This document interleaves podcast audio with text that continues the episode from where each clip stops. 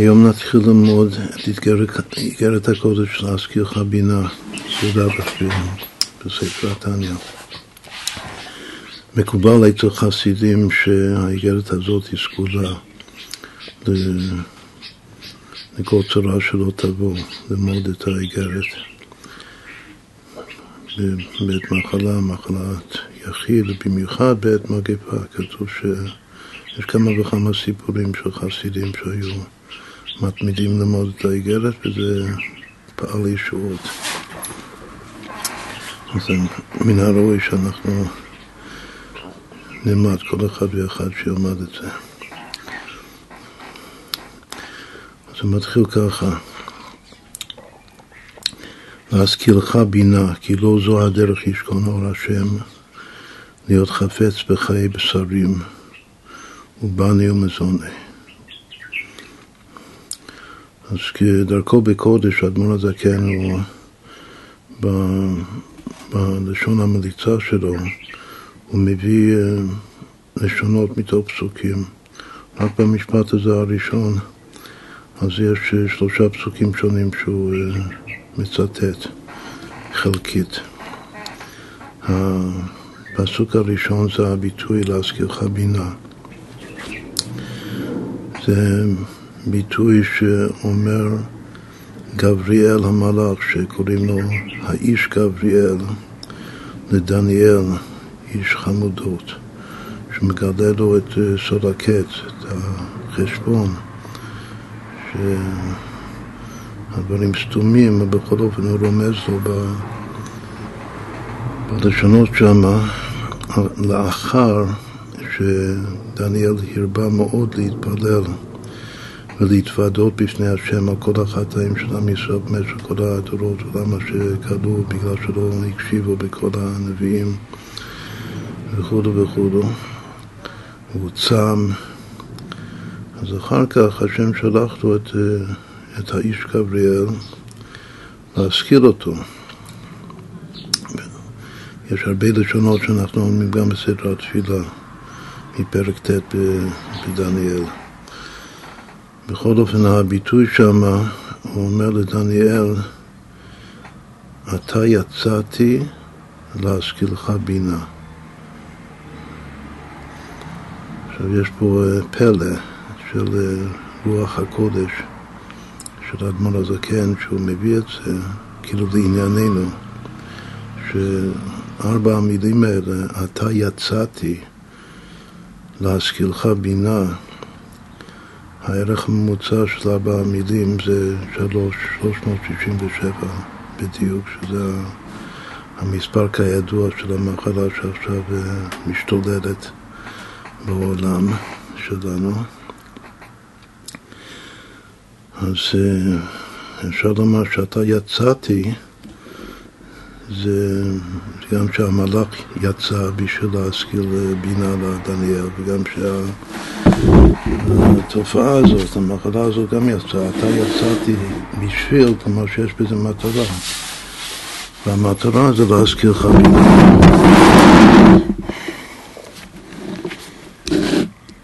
אם ניקח את, ה, את המספר הזה, שזה הערך הממוצע של ארבע המילים, 367, ונחבר את זה עם, עם הפשט, שמי שיצא שם על פי פשט זה גבריאל, כתוב. אז גבריאל פלוס המספר הזה שווה 613 תרי"ג. כמניין מצוות התורה, כמניין משה רבנו, כמו שיש גם כן רמז משה רבנו, נותן התורה. להזכירך בינה, התכלס, זה ודאי שאנחנו נשמור את התרי"ג מצוות של התורה, ואז נהיה שלמים בכל הרמ"ח איברים ושסה גידים של. הגופות שלנו. הגם שלא צריך לחפוץ בחיי בשרים, כמו שיסביר, בכל אופן צריך להיות שלם ברמה חושסה. שיש את זה גם ברוחניות, בפנימיות, וממילא זה גם מתחבר לחיצוניות. עכשיו, כל זה זה היה להזכירך בינה.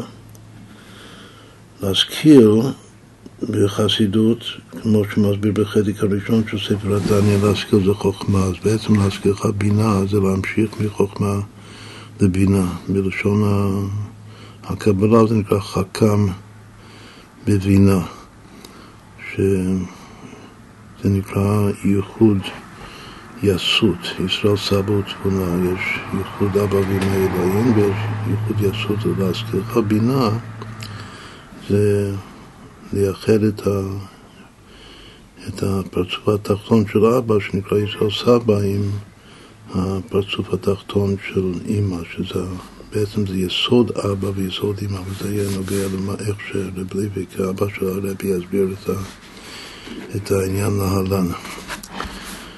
להשכילך בינה.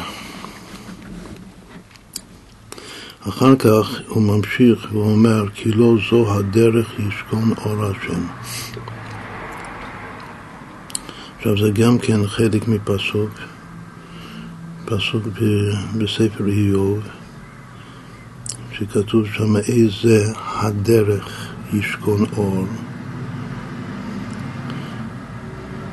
וחושך איזה מקומו זה ההמשך של הפסוק. אז לגבי אור, האור הוא שוכן ב, בדרך. הדרך זה ודאי דרך השם, זה דרך התורה והמצווה. ו, וחושך, ההפך, הלא טוב, לא, אין לו דרך, יש לו מקום. אז כבר רואים מה, מההשפעה ש... שהאור הטוב הוא משהו שהוא בתנועה, משהו דינמי, שהוא בדרך. אם יש לו דרך, יש לו גם יעד לדרך. אבל החושך יש לו מקום, כאילו מקום קבוע, סטטי. עכשיו, הפסוק אומר, איזה הדרך ישכון אור וחושך, איזה מקומו. בכל התנ"ך יש, יש הרבה פעמים המילה ישכון, זה תמיד כתוב חסר. כאן הוא כותב, כדרכו בספר התנ"ך, שכותב מילים מלא, אבל היות שזה לשון של פסוק, ישכון אור, הדרך ישכון אור, אז uh, ראוי לחשב את זה כמו שזה כתוב בפסוק חסר. ושלוש המילים ישכון, הוא מוסיף את השם, כאילו הפסוק אומר איזה הדרך ישכון אור, והוא אומר אור השם. אז ישכון אור השם שווה גם בדיוק אותו דבר, אותו מספר שאמרנו קודם תרי"ג. שידוע שתרי"ג זה גם בגימטרי אורות.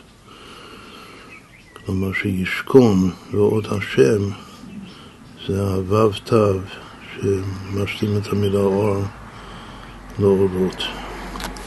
עכשיו זה כאן הרמז השני, להזכירך בינה כי לא זו הדרך, הוא שולל את הדרך ישכון.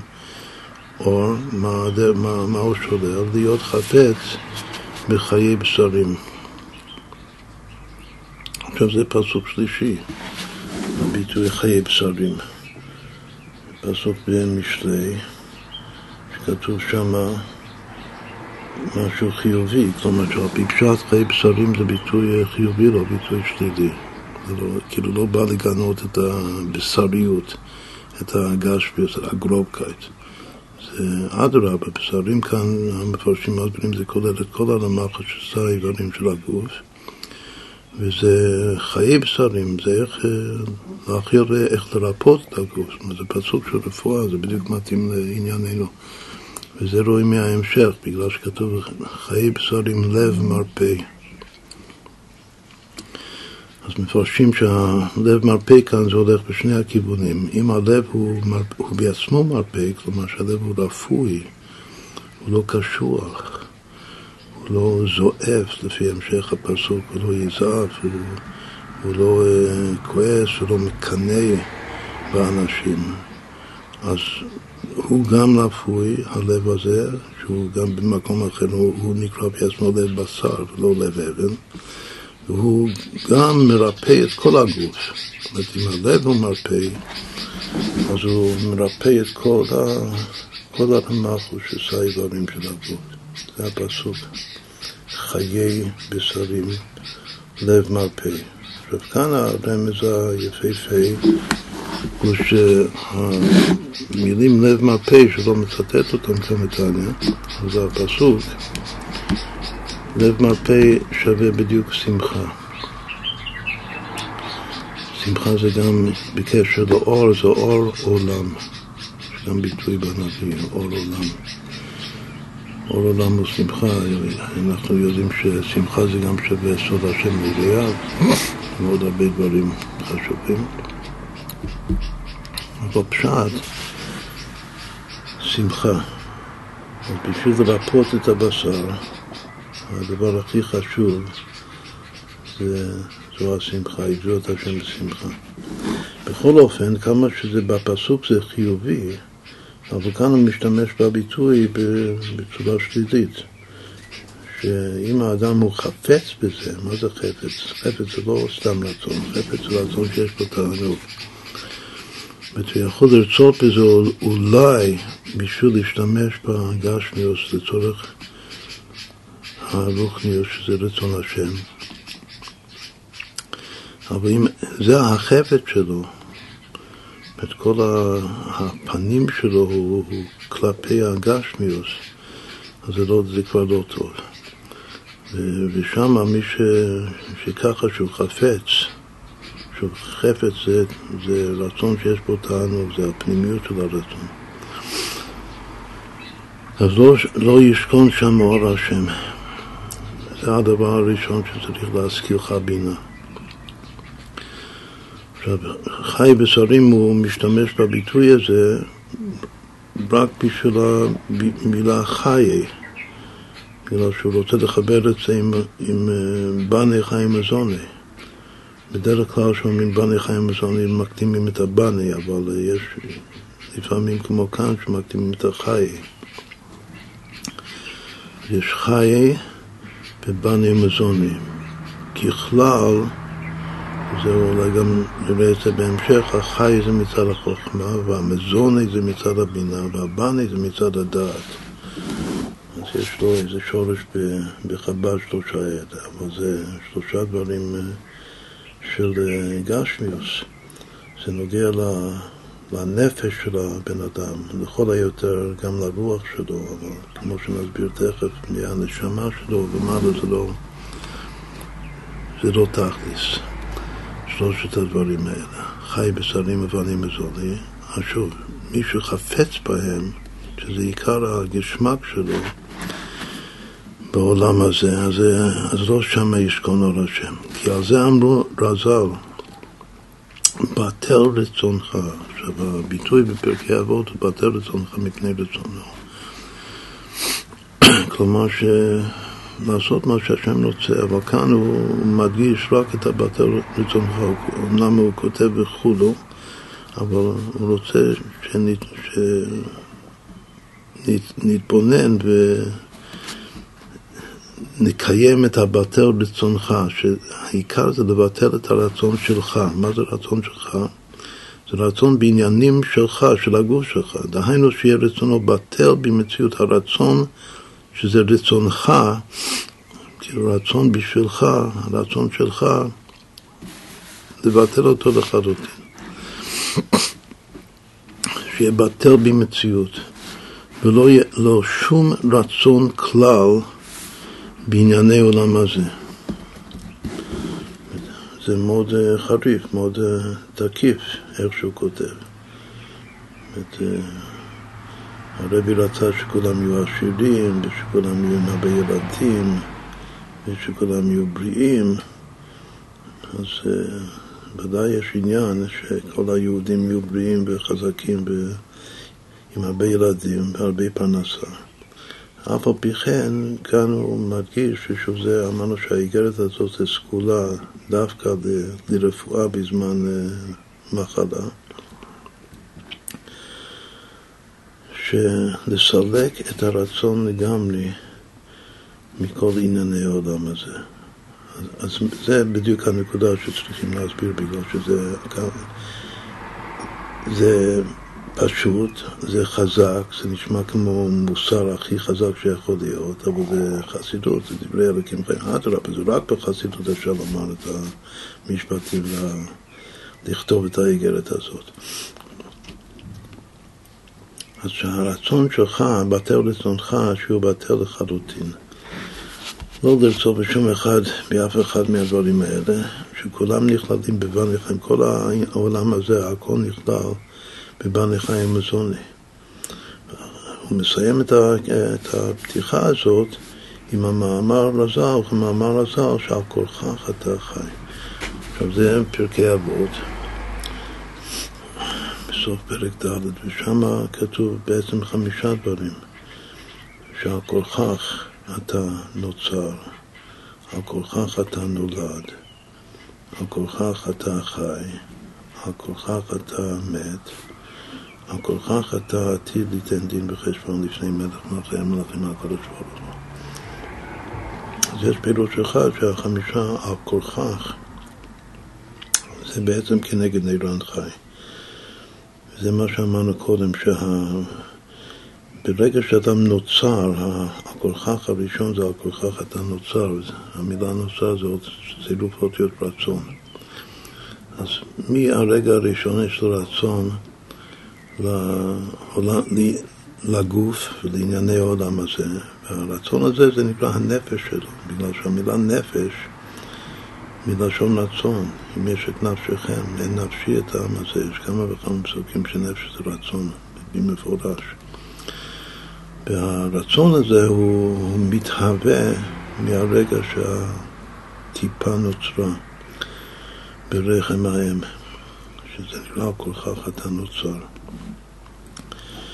אחר כך כשהוא נולד, הוא כבר יוצא לאור עולם, שבעצם יוצא לרוח העולם, והוא גם קונה יחסית, הוא מקבל רוח, וזה מה שכתוב בקבלה, שאדם נולד, אז יש לו כבר נפש ורוח.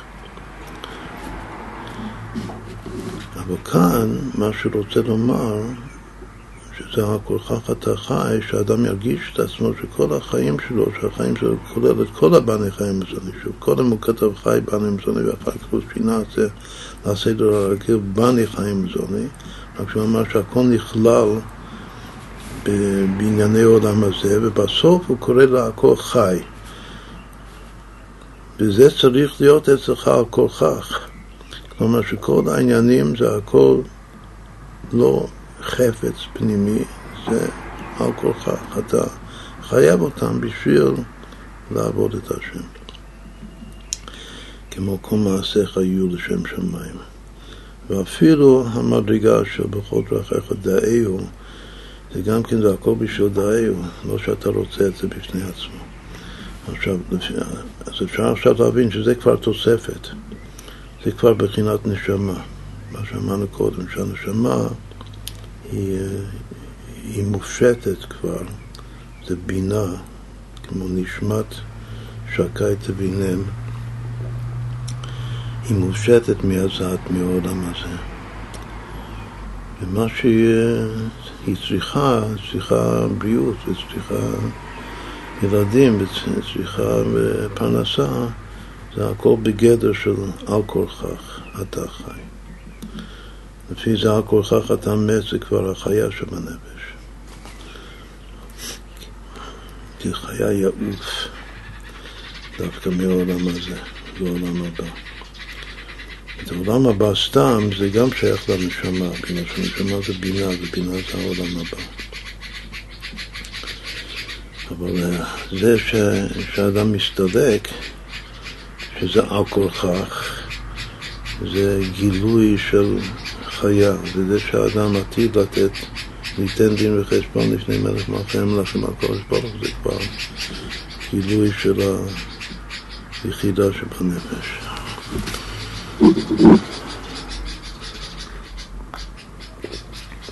ועד כאן הפסקה הראשונה. אחר כך ביור העניין הוא. עכשיו שואלים המפרשים על התניא מה זה ביור, הרי מה שהיה כתוב קודם זה, זה פשוט.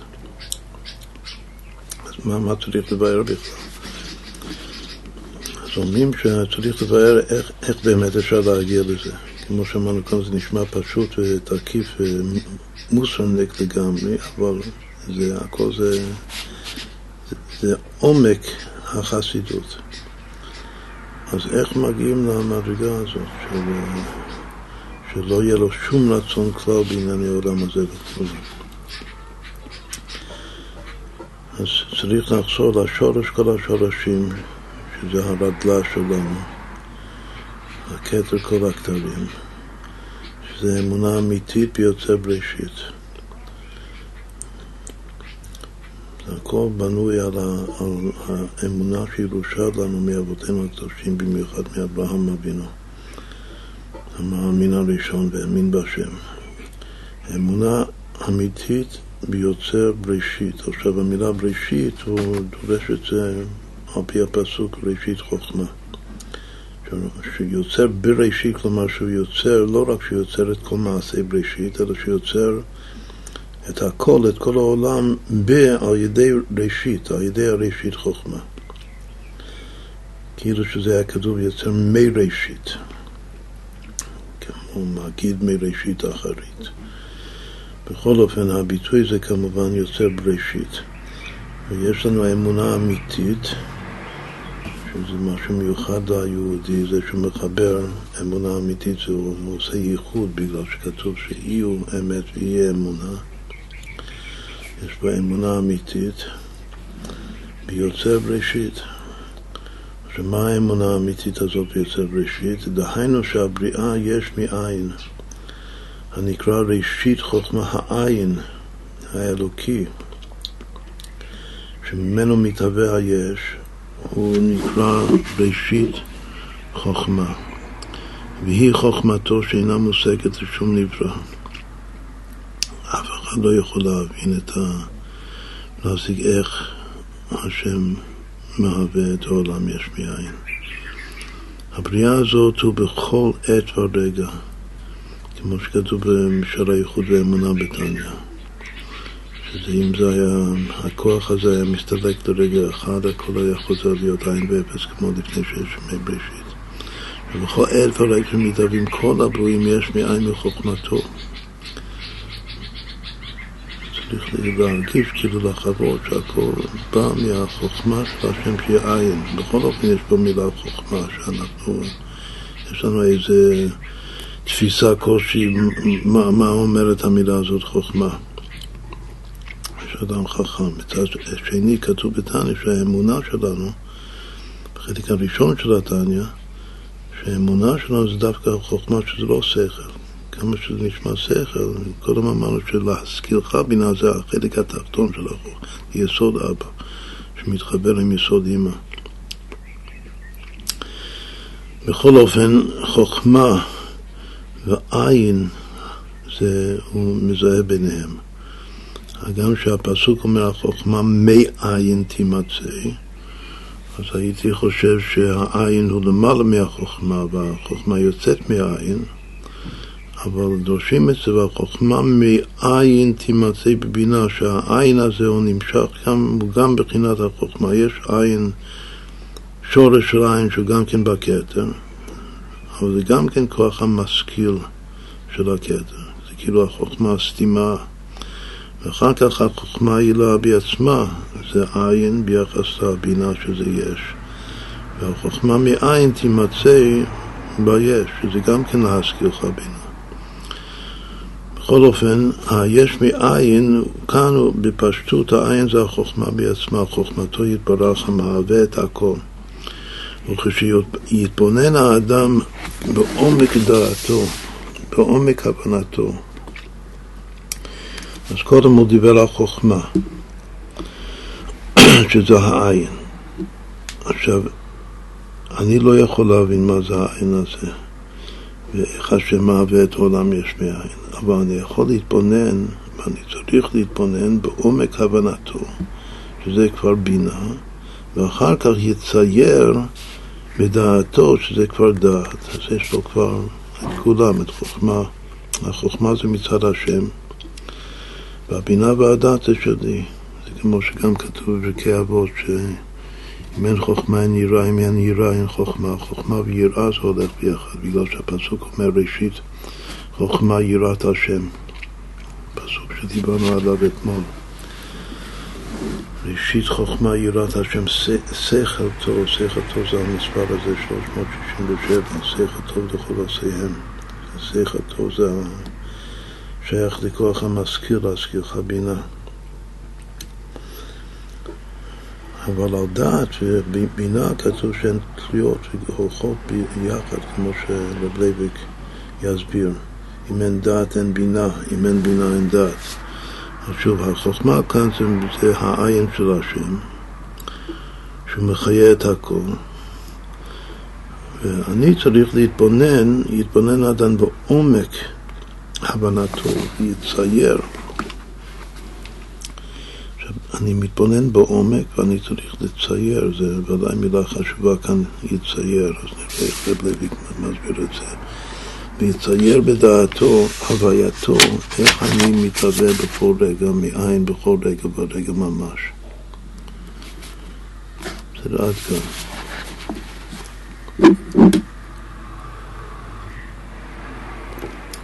עכשיו נסתכל ברב לייביק. וכשיתבונן כולי התחיל באמונה, רק אמונה אמיתית כולי, ומסיים בהתבוננות ודעת.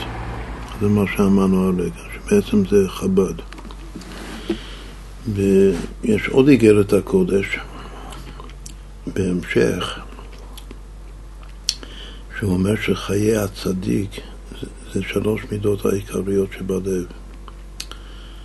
שהם אהבה ויראה ואמונה כל אליהם. שם האמונה זה התפארת דווקא. את אהבה זה החסד ויראה זה הגבורה ואמונה זה התפארת. בגימל ראשון שבכתר אז אנחנו כידוע שמים את האמונה הכי גבוה מהכל. רשת לא ידע ולא התיידע. אבל בתניא, בחלק א', הוא כותב שהאמונה, מקום האמונה בנפש, היא בחוכמה, או בפנים את החוכמה. וההסבר הוא שזה הפירוש שכתוב בקבלה, וכתוב שזה בעצם הגילוי של משיח. שפנימיות אבא, פנימיות העתיק. פנימיות העתיק זה רדלה. ופנימיות אבא זה גם, זה אמונה אמיתית. אמונה אמיתית זה כמו שכתוב שבפנימיות אבא מתגלה אחד האמת בשם הרב המגיד בפרק ל"ה בתניא. אז יש אמונה אמיתית בחוכמה, יש אמונה פשוטה ברדל"א, ויש גם מידת האמונה בלב, אז שוב בהמשך הוא מזהה את זה עם, עם התפארת.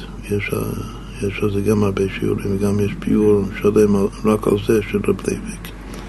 איך הוא, איך הוא מזהה את האמונה ומחבר את האמונה ביחד עם האהבה והיראה של חסד, גבורה תפארת. עכשיו אני ממשיך לקרוא כאן, התחיל באמונה רק אמונה אמיתית, חולו מסיים בהתבוננות ודעת, והיינו עניין הבריאה יש מאין, איך הוא, איך הוא, זה אי אפשר להבין בשכל. איך השם מהווה, בורא אותנו יש מאין, השכל לא תופס את זה בשום פנים ואופן. רק באמונה, השכל לא תופס את זה, אבל אמונה כן תופסת. רק באמונה בלבד. זהו שהבריאה הוא יש מאין דחוכמה הנקרא עין. כאן החוכמה, החוכמה בעצמה נקרא עין. שהחוכמה הוא למעלה משכל המובן, והוא רק בחינת אמונה בלבד, כמו שכתוב בליקוטי אמרים פרק חי. ואחר שמאמין באמונה דחוכמה אחרי שהוא מאמין באמונה שהיא, שהיא חוכמה, שהבריאה יש מאין, מבחינת חוכמה נקרא עין, בשביל להאמין בחוכמה שהבריאה יש מאין מבחינת חוכמה נקרא, זאת אומרת שאתה, שאני צריך להיות גם עין. צריך לאפס ולעיין את היש שלי, שהיש שלי זה מתחיל מהבינה, שאני אפילו מבין מה אני ומי אני. רק כשאני מעיין את זה, אז יש לי איזושהי נגיעה ב, בעין האלוקי, ביכולת ל, לגלות את הלחבות, את האמונה, הירושה שיש בי, שהשם מהווה בכל רגע תמיד את, את, כל, ה, את כל העולם יש מאין, באפס המוחלט. עכשיו זה הנקודה הזאת של העין, של החוכמה שמהווה את היש, זה נקרא יסוד אבא. אמרנו שזה מה שפותח את, האיגרת כאן להזכיר לך. שוב מה שגבריאל בא לומר לדניאל. זה יסוד אבא. אחר כך יתבונן בעומק כוונתו. עכשיו עומק זה חותם שוקע. שזה ביטוי וכינוי מובהק ליסוד אימא, לכן הוא אומר שעומק דווקא הוא יסוד אימא. והוא שימשיך, אז אם כן יש פה ייחוד, שמחוויית בחינת העין שמהווה את היש, אני מתבונן בזה גופה בעומק כוונתו, עומק כוונתי שימשיך מיסוד אבא בחינת אמונה, ביסוד אימא, שזהו בחינת עומק כוונתו. אז בעצם לומר את זה במילים פשוטות, הוא צריך לה, להבין את האמונה שלו. שזה העבודה, זה עבודת ההתבוננות. אז לפי זה התבוננות אמיתית יהודית, אי אפשר להתחיל את ה... להתבונן אם אין לך את האמונה. רק שהאמונה היא בבחינת נקודה, ולהבין את האמונה, אז לתת אה, מרחב, כמו שבינה זה, זה מימד הרוחב, לתת רוחב ועומק לנקודת האמונה שלך. להוסיף מימדים. לאמונה שלך. ואחר כך, אחרי שהוא מתבונן, זאת אומרת שהוא עשה את הייחוד הזה שהמשיך את האמונה בעומק ההבנה, שזה ייחוד יסוד, אבא ויסוד אימא, אחר כך יצייר בדעתו, אמרנו שיש ודאי פה דיוק מה זה יצייר, יצייר בדעתו הוא להמשיך בדעת, להמשיך את הכל עכשיו בדעת, שזה המוח השלישי.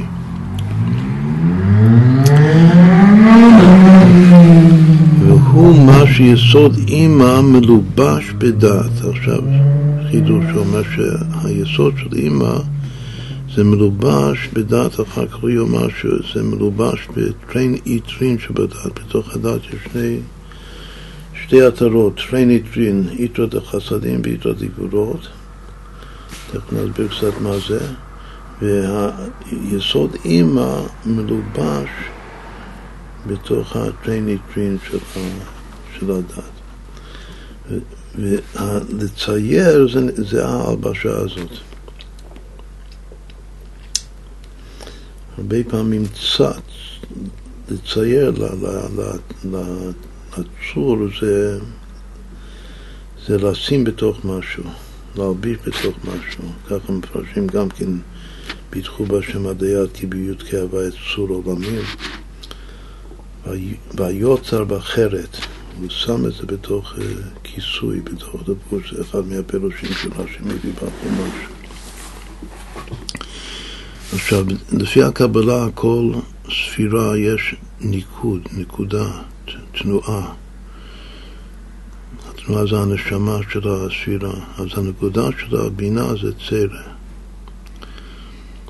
כאן הוא כותב צרע עם, עם יוד יוד. יכול להיות שהוא רומז שזה הצורה של הצלע, שהצורה של הצלע זה בעצמו שתי נקודות, כמו שיסביר. בדרך כלל כותבים צלע עם ה' בסוף, אבל יש שכותבים את זה ככה עם י' בסוף.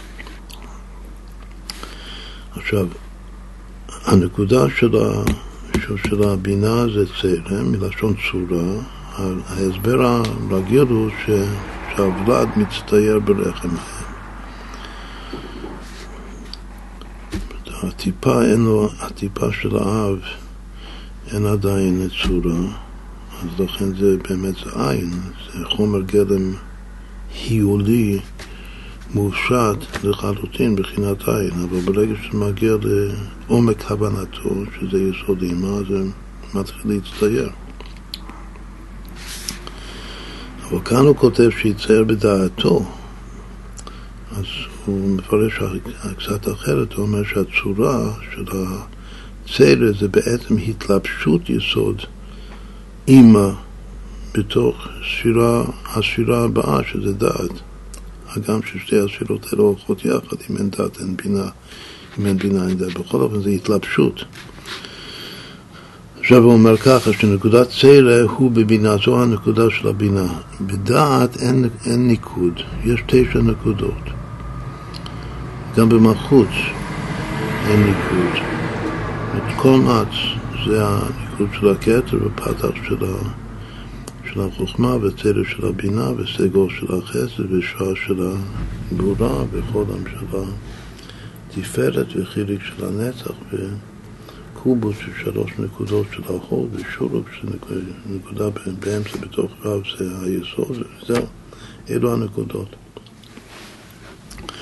אז בדעת אין נקודה, אבל הוא אומר שדווקא הנקודה של הבינה זה ההתלבשות, זה סוד ההתלבשות של יסוד אימה בתוך, בתוך הדעת. והוא מה, כן, עוד פעם, הוא אומר, נקודת סדר הוא בבינה, מה שאין כן בחוכמה הוא נקודת פתוח. שבנקודת פתוח לא היה שום שבירה כלל. שזה, מה שכותב כאן בסוגריים, זה כאילו מאמר מוזכר, אבל זה עיקר, ה... עיקר העומק של החסידות כאן בביור הזה של הרב לייביק. החילוק בין האין של החוכמה לבין היש של הבינה. שביש של הבינה הייתה שבירה, בגלל שהיש של הבינה זה כולל את ה... זה כולל את האחוריים של שניהם, של אבא ואמא. כל האחוריים, ששם הייתה, לא הייתה שבירה, אבל uh, היה ביטול מסוים, ש, שהאחוריים ירדו למטה, בתוך תחום האצילות. שבירה גמורה זה בזת, בזין תחתונות, שהכלים נשברו ונפלו למטה למה שעתיד להיות העולמות התחתונים ביה, וביחד עם השברי כלים גם נפלו ניצוצות, שהעבודה שלנו זה לתקן אותם, להעלות אותם.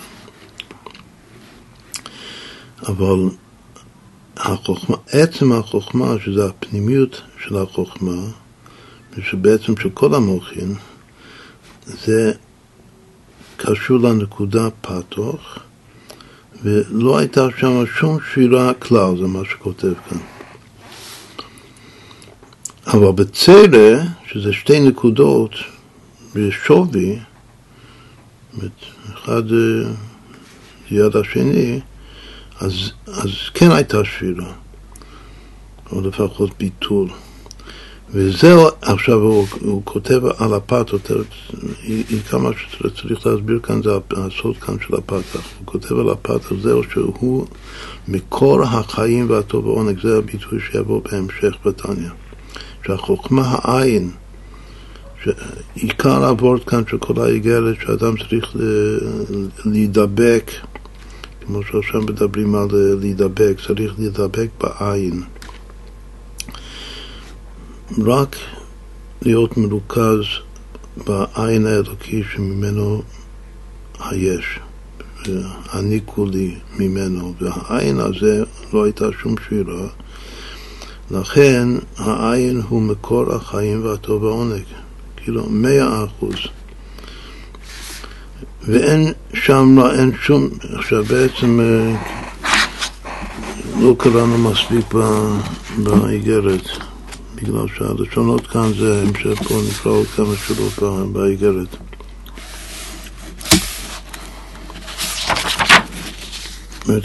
כתוב, אני חוזר, הכל כשיתבונן האדם בעומק כוונתו ויצייר בדעתו הווייתו מאין בכל רגע ורגע ממש, איך יעלה על דעתו כי רע לו. זאת לא ייתכן שרע לו, עכשיו הוא הולך להסביר לנו מה זה רע. כי רע לו או שום ייסורים, זה שני דברים שונים. או שרע לו או שיש לו איזה ייסורים מבני חיים וזוני. או שערי ייסורים בעולם, שקודם הוא אמר שהכל זה כלול בבני חיים וזוני. בכל אופן כאן הוא מחלק בין שום ייסורים מבעלי חיים זה נראה שערי ייסורים בעולם. עד כאן. איך ייתכן? לא ייתכן. אדם שהוא קשור לעין, אז אין לו לא רע בחיים שלו ולא ייסורים עם מ' בסוף, לא ייסורין עם נון בסוף. זה מדייק את השוני שזה ודאי מכוון. שהוא כותב קודם ייסורים עם מ' סופית ואחר כך זה הופך להיות ייסורים עם נ' סופית. ואין, עכשיו אני חוזר לקרוא ברב לייביק, ואין שם רע שהוא מהשבירה דז"ת. זאת אומרת שרע, רע זה, הלשון רעה רעוע זה לשון שבר, שבירה. אז שוב, בקבלה מה שנשבר זה הזין תחתונות, מהדת ולמטה. וזה רע. אבל ייסורים זה לא מה שנשבר מהזת, זה, זה הביטול של האחוריים של חוכמה ובינה. שזה עושה לאדם ייסורים. אבל הפתוך, שזה, שזה את פנימיות החוכמה, אין שמה לא זה ולא זה. ולכן הוא מקור, הוא רק אך ורק חיים בטוב ועונג.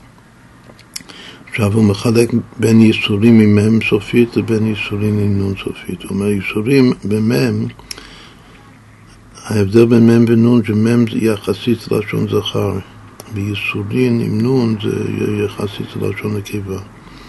אז הוא אומר שייסורים במ' לשון זכר יש לו משהו מאחוריים דאבא ואמא אליים, שגם היה ביטול שם.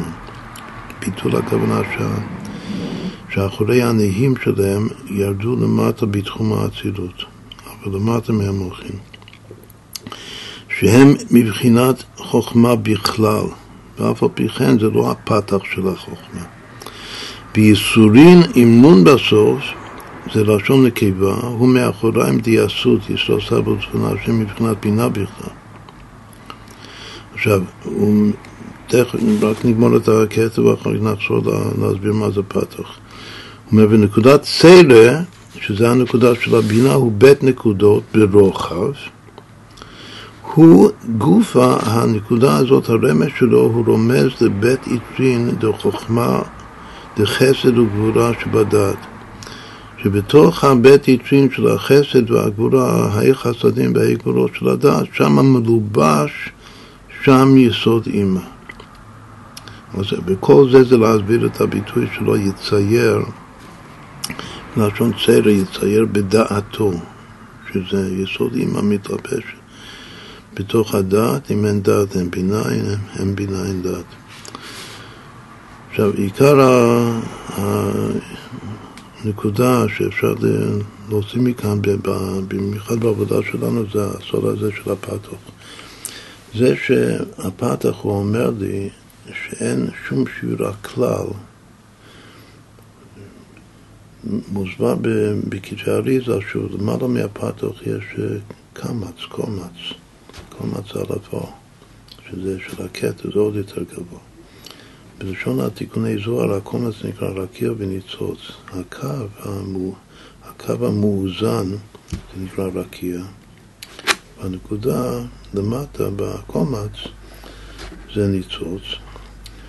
זה גם אה, בלשונו של, של רבי אברהם אבולעפיה אפשר לקרוא לזה שלם וחצי. כלומר שהקו השלם הוא שלם באמת, הוא לא מחולק, הוא לא שבור. את כל הנקודות אחר כך, אפילו שזה רק נקודה אחת, כמו חולה, או חיריק, או שוריק, אבל בנקודות, זה שיש רק נקודה, הכוונה שזה שבר, חלק. מה, ש, מה ששלם, שהוא לא מחולק, הוא לא נשבר, הוא קו. כאילו באיך שכותבים את הנקודות. אז הפתח הוא רק, אם, אם הכל מצאו שלם בחצי, הפתח הוא רק שלם. הפתח באמת הוא נקרא קמץ קטן בלשון הדקדוק. זה הקשר בין היוד לבין הקוצו של יוד, בין החוכמה לבין הכתר. למרות שגם בכתר זה כוח המשכיל זו חוכמה סתימה. בכל אופן, הפתוח אין לו, אין לו שירה. עכשיו, מה זה פתח בנפש? פתח בנפש זה, זה בדיוק משהו, מה שהאדמו"ר הזקן אה, רוצה להסביר, כאילו ללמד אותנו כאן. ללמד אותנו איך לדבוק בעין. זה הנושא של כל האיגרת. שאני עין, ושהעין הזה הוא המקור של החיים והטוב והעונג, ולכן לא ייתכן לא רע ולא ייסורים עם מ' סופית ולא ייסורין עם נ' סופית. כאילו שהכל זה טוב, הכל זה הכי טוב. צריך להגיע למצב מאוזן כמו הנקודת פתח, שזה המשך אחד. הכל בשווי, כמו שיוויתי אשר נגדי תמיד מידת ההשתתפות של הבעל שם טוב. אבל עיקרה זה המשמעות של המילה פתח. פתח זה פתיחה. אם כל שנייה, כל הרף עין, הכל מתהווה כולל אותי, היוציא האדם את עצמו מן הכלל, יש מאין באפס המוחלט, אז כל רגע זה פתיחה חדשה. כל רגע זה פתח. העולם נפתח. המציאות נפתחת. הדלת נפתחת והאור נכנס. עכשיו זה, זה וורט אחד, פירוש מאוד חשוב מה זה פתח. דבר שני, מה זה פתח? הרי אורייתי מחוכמה נפקד. החוכמה זה התורה. והתורה היא כל הזמן פותחת, כמו דווקא פנימיות התורה היא פותחת כל הזמן. פתח רבי פלוני, פתח רבי שמעון. כל המאמרים בזוהר זה, זה באמת פותח עם המילה פתח, שפתח לבישול. לכן גם כן בכוח התורה שלו הוא יכול להמשיך גם את הברכה בגשמי, אף על פי שלא חפץ בזה, כמו שאמרנו. אבל העולם זקוק לזה בשביל אה, לקיים את הרצון של הקדוש ברוך הוא להיות לא יתברך דירה בתחתונים. והכל זה, זה מכוח הפז שהוא פותח בתורה. מה הוא פותח? פותח צינור חדש, הוא פותח חידוש תורה. אפשר לקרוא את המילה פתח הפוך, חידושי תורה פליליים, שכל הזמן יש לו איזה חידוש תורה פלאי שהוא מגלה לעולם, וזה בעצם העין, הגילוי של העין האלוקי. עכשיו עוד דבר שזה פתוח, יש לפתוח בתורה, שזה כוח המשפיע, ויש גם פתח שהוא מקבל, שזה המילה פתיחות.